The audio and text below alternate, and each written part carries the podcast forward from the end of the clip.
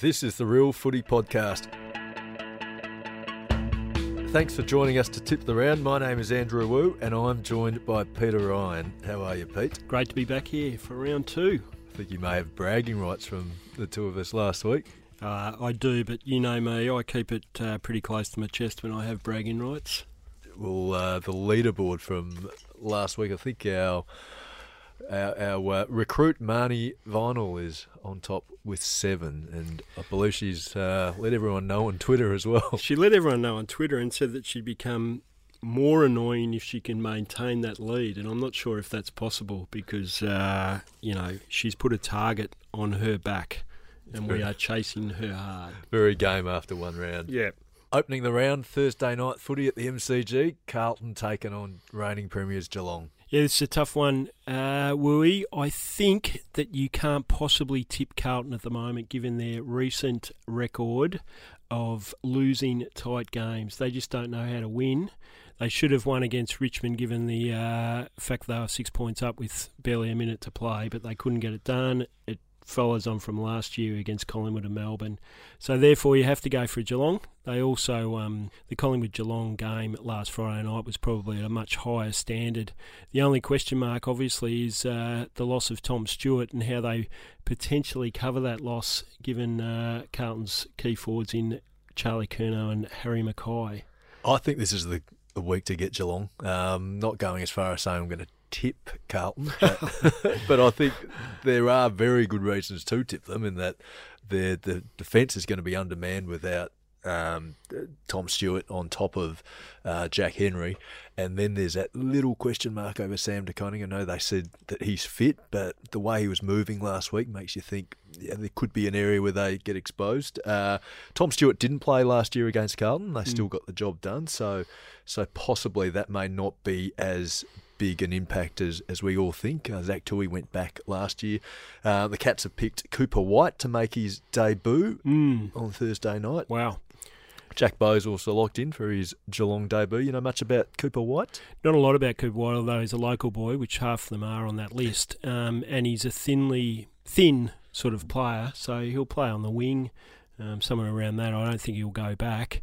Um, certainly, it looks like Jack Bowes will slot into that half back flank, and, and he's not necessarily a running player, but he's a good distributor. So it's not a bad replacement for Tom Stewart, but it still leaves them pretty vulnerable to those marking tools that Carlton have. I love the way you've said, I want to tip Carlton, but I'm going to tip Geelong because it leaves you on Monday morning with that perfect, or Friday morning with that perfect conversation. Well, I thought they'd win, but you know you had to stick with Geelong. Um, I'm going for Geelong confidently.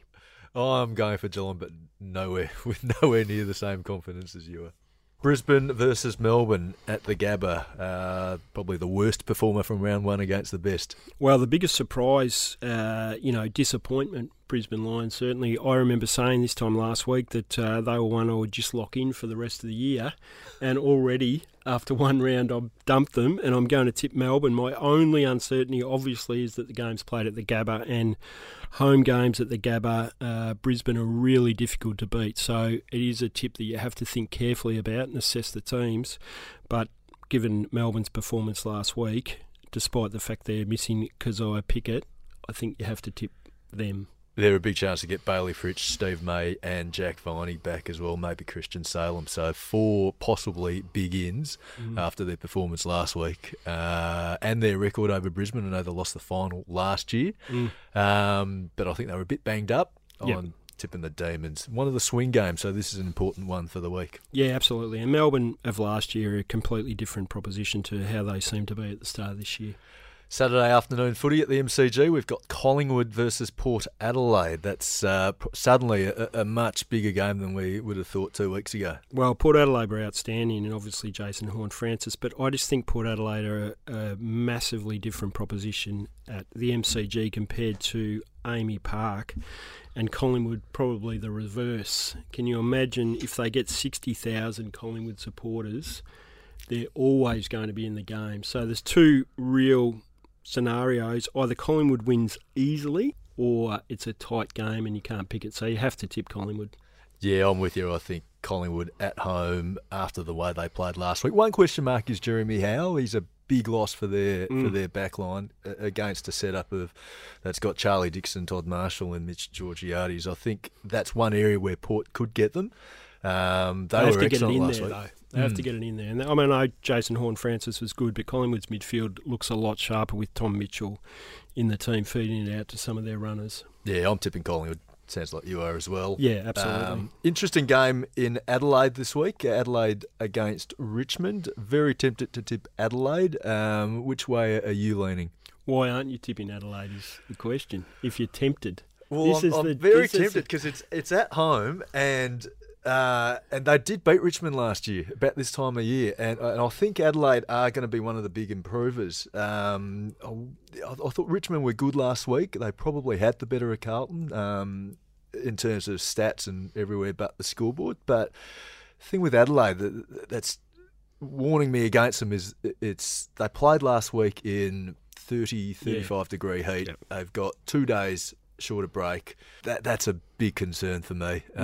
um, and I mean that's that sort of game you don't see all that often in round one as well so Yep. normally you're tired after round one plus on top of that hot weather that to me just leans me a bit towards Richmond but if they played in normal weather last week you know in 20 25 degrees temperature and I probably would go Adelaide, but it's just a little bit. I'm just worried about what, I what love it would have this, the them. madness of tipping that you're tipping Richmond because Adelaide played in the heat last week. I'm tipping Richmond because they're a much better side than uh, Adelaide, and the heat is a is a and the break is a you know a, a minor factor. And but Richmond are too good with Tom Lynch, um, Dusty, Dion Prestia, just experienced premiership players that'll get the job done. We'll take a quick break and be back with the last five games of the round.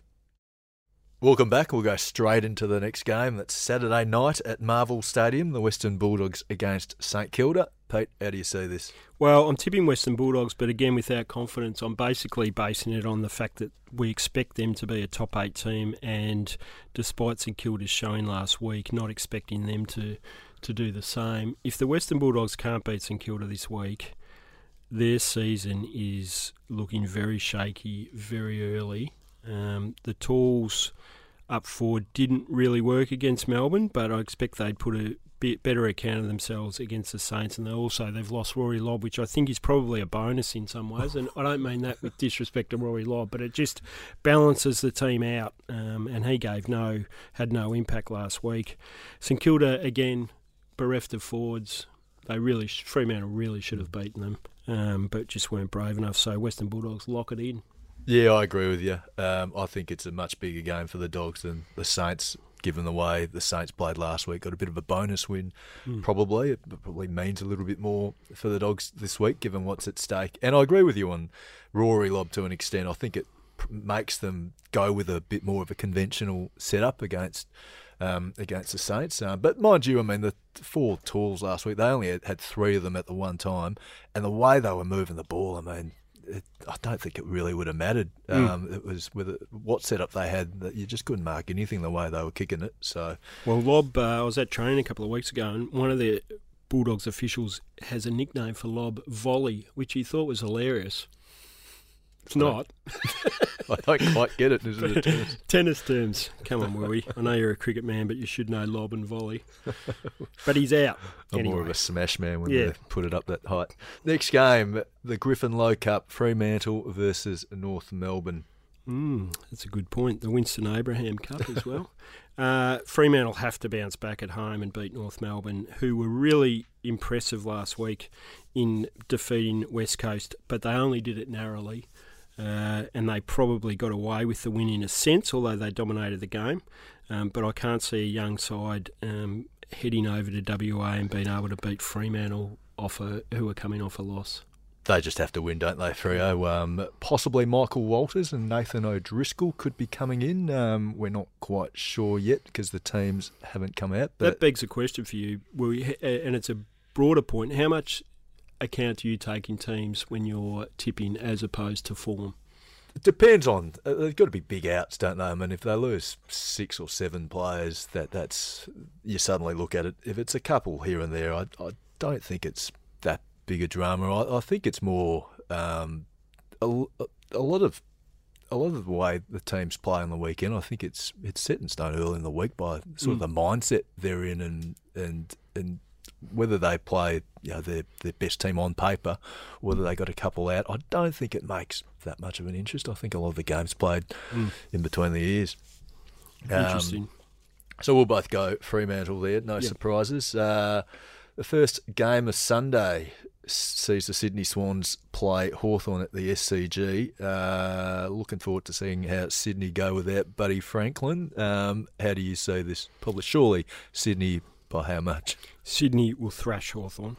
Hawthorn were pathetic last week against Essendon in the second and third quarter. And they will respond and they will be better, but they will be no match for Sydney, who are too way too good for Gold Coast, and I expect they'll be way too good for Hawthorn as well. Just write your own ticket. Cooler margin than if you were saying a smashing. Well, which- at least eight goals. I, when you're tipping, I don't like to put in margins above eight goals because it just seems a bit, you know, ridiculous. But around around eight goals. So is that is that your definition for a smashing? Is that your threshold? Well, it's it is smashing. I mean, yeah, it is. I've Yeah. got it. I've got sixty plus as a smashing, but um, we're arguing fine, very fine detail there. Um, the next game on Sunday, Essendon versus Gold Coast at Marvel Stadium. Um, very tricky game, this one, isn't it? Yeah, if you'd asked me two weeks ago and I had to lock in a round two winner, I would have put Gold Coast, but they were so disappointing, as we said last week, and I've jumped off them. They were, I was actually ruining the fact that I tipped Gold Coast to beat Sydney. I went against one of your golden rules, which you've taught me really well, which is don't bother with an upset when there's no real reason. And I tipped the upset, and it crashed me from seven tips to six, and means Vinall had bragging rights, which has actually upset me most of most of the week. Um, Trust the process. So trust the process. this is an emotional tip. There is no way I'm tipping Gold Coast to win until they win back my trust. Essendon. I'm a bit with you there. I don't like overreacting to to the week before because I think sometimes That's what makes you a good tipster, Willie. we can talk ourselves into things. Um, but the thing that sways me to Essendon is their record over Gold Coast. Gold Coast haven't beaten Essendon since 2016. Is that since right? then, yeah, they've lost, lost the last six plus a draw. And in 2016, we know what sort of team Essendon had, one ravaged by um, all the supplement scandal suspensions. Drug scandal. Yeah, so that that's the one thing that's um, leaning me to Essendon, um, but there's not much confidence to me. There's these are two teams that you just can't trust. Well, this shows how you know vulnerable I am to any information. The fact that you've told me they haven't beaten them since 2016 makes me wonder. Well, maybe they're but I'm not going to tip them. I'm tipping Essendon. yeah, I think I'm going to be play safe here and uh, tip Essendon as well. Um, and the final game of the round, West Coast versus Greater Western Sydney in Perth. Um, this is a very tricky game. This is one of the swing games, so Yeah, pay attention. Yeah, it is a tricky game, and I've actually had to weigh up a lot of things in going for the Giants because clearly the absence of Lachie Whitfield and Josh Kelly is a massive downside for the Giants, uh, being such quality players, all Australian material. But West Coast were really disappointing, and I'm not sure that West Coast. Uh, it was just a blip last week, or whether they're in full rebuild mode in that uh, they're going to really struggle to win games throughout the season, and their stronghold at Optus Stadium, or their ability to win at Optus Stadium in the last couple of years, has been you know non-existent. There's certainly it isn't a factor. Lots of teams have gone over there and beaten them, and the Giants and a new coach, they were just so impressive last week to to come back. I reckon they'll take a lot of heart out of that, and will be too good for West Coast, who just have a lot of players who were once really not great players, but really strong players in the competition, that are now just average players. I think I, I tend to agree with that. I'm not expecting much from West Coast this year, but they are at home, and they what we are entitled to expect a much more competitive performance at home. Uh, I'm expecting them to improve quite a bit. Uh, I, I admire. Although I mean, last week's uh, losing to North Melbourne is a real concern. But if they play that at home, they probably win, don't they? And we're we're probably looking at it in a in a different light.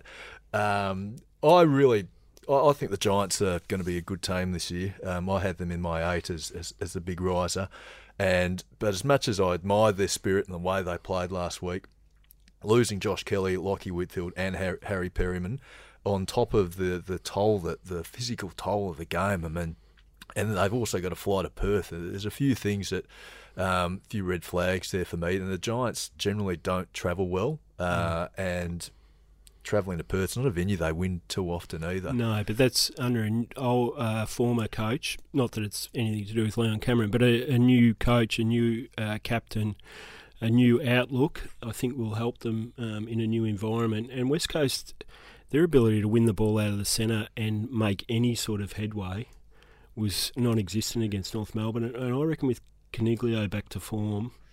Uh, they can really make, and Toby Greene up forward, they can make a mess of the Eagles. I'm going the other way. I'm expecting a very, very close game, and I'm going to tip the Eagles by six points. But there's not much confidence there. It's uh, mainly because it's at home. I think if it's in Sydney, the Giants. You, you know that means I'll be watching that game with so much interest. There'll be a lot riding on that game. Yep. Anyway, that's all we have for today. Thanks for being with us. Make sure to subscribe, rate, and review wherever you get your podcasts. We'd love to hear from you via email, realfootypod at theage.com.au. Check out the rest of the expert tips at theage.com.au slash AFL. Thanks for listening. Jake Niall, Caroline Wilson, and Michael Gleeson will be back with you on Monday, and may your team win this weekend.